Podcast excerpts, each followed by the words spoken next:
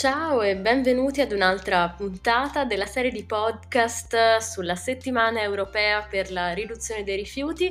Tante iniziative sono già in corso e anche oggi ne raccontiamo una in particolare. Abbiamo con noi Maria Cristina Ceresa, giornalista e direttore di Green Planner, un magazine online sulla sostenibilità che parla di tutela dell'ambiente e anche giornalista del Sole 24 ore. Uh, buongiorno Cristina e benvenuta, grazie di aver accettato il nostro invito. Buongiorno Deborah, grazie a voi e salve a tutti. Allora, cosa ci racconti? Cosa avete in serbo per la settimana europea della riduzione dei rifiuti? So che sei una delle top voices di LinkedIn in tema di sostenibilità. Eh, raccontaci un pochettino di cosa si tratta, eh, come vi siete iscritti alla SER. Ma allora, da molti anni noi facciamo attività che cercano di diffondere proprio eh, la riduzione dei rifiuti, diciamo anche un po' la decrescita felice, diciamo così, è importante, importante per noi, è importante per il mondo. Eh, quindi non potevamo non esserci, come tutti gli anni, all'interno della settimana della riduzione dei rifiuti. Quest'anno abbiamo organizzato un web talk, l'abbiamo ancora fatto via web perché non abbiamo ancora capito com'è la situazione della pandemia e quindi abbiamo, abbiamo voluto non eh, far incontrare gente, ma farle incontrare invece e riflettere su questo tema, sul tema della riduzione dei rifiuti via o, online. E devo dire che abbiamo riscontrato un, un altissimo interesse, siamo a più di 800 iscritti. Dico subito che è un web talk gratuito, però bisogna andare sul nostro canale greenplanner.it, trovare l'articolo dedicato proprio alla, alla, riparabilità. Abbiamo chiamato questo web talk Riparare è un diritto e eh, collegarsi al link di YouTube. Quindi è molto semplice, durerà circa un'oretta e mh, avremo con noi veramente tante persone che si occupano di questo tema. Quindi noi, come sempre, come giornalisti, facciamo un po' da cassa di risonanza delle cose buone che troviamo in giro. Per noi riparare è proprio un diritto diritto eh, e ringraziamo tutti quelli che difendono e diffondono questi, questo diritto. Avremo con noi infatti il movimento Restarter che in Italia e in Europa ha fatto sì che ci sia proprio una legge che difende il la possibilità di avere dei pezzi di ricambio e quindi quando ci si rompe qualcosa non buttarla, ma almeno tentare di aggiustarla eh, il web talk ehm, andrà in onda verso le 10, però ricordiamo tutti che è registrato e quindi lo troveranno sempre sul nostro canale YouTube.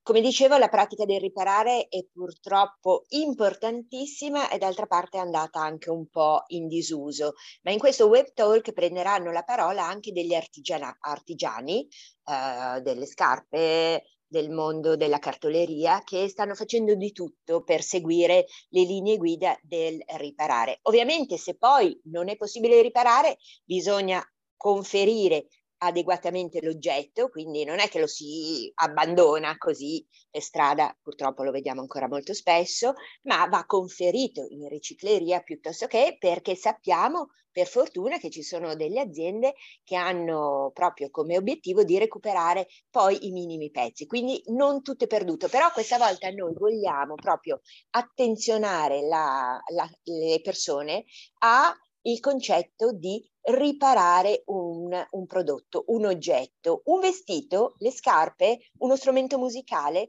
qualsiasi cosa, che sia elettronico o meno.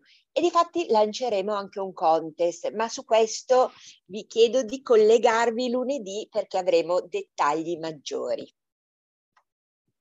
Ottimo, fantastica iniziativa, eh, bellissimo, affronta una tematica molto attuale, molto importante. Tra l'altro, eh, in questi giorni, dopo la COP26, si parla veramente molto di ridurre il riscaldamento globale, le emissioni di CO2, riparare riduce CO2, oltre a eh, ovviamente eh, evitare la produzione di rifiuti.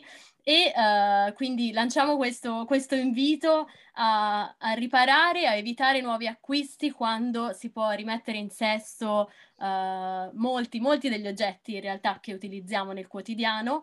E tra l'altro come hai detto tu uh, riprende una tradizione diciamo il culto del riparare anziché buttare qualcosa che ci viene trasmesso anche dalle generazioni passate. Quindi è molto bello questo ponte alla fine che si ricrea uh, con, con delle usanze che già esistevano. Che ne pensi?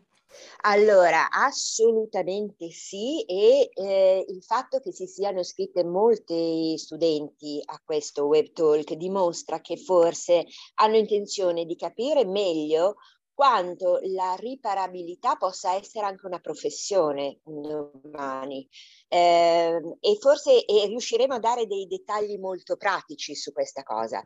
Eh, quindi un artigianato di recupero che sicuramente è in linea con l'economia circolare, con la decarbonizzazione, come dicevi tu, perché non producendo io evito di emettere gas serra. Però attenzione che c'è un'altra cosa a cui tengo molto. Quando acquistiamo, valutiamo la bontà dell'oggetto, valutiamo che non ci sia un'obsolescenza programmata, valutiamo che ci sia la possibilità di eh, farne un buon uso per molto tempo. Eh, io credo che sia proprio sbagliato dire eh, uso un oggetto per un anno e poi va fuori moda e ne compro un altro. È una logica che dobbiamo abbandonare. Per fortuna molti ragazzi, che tra l'altro si stanno avvicinando moltissimo al vintage anche per quanto riguarda i vestiti, eh, eh, oggettistica, lo stanno capendo. Una borsa che ha eh, 40-50 anni al, di pelle al doppio va- di valore perché voglio dire eh, è stata fatta con una pelle che ha dato un senso ed è duratura. La durabilità di un prodotto secondo me è un'altra componente che dobbiamo recuperare.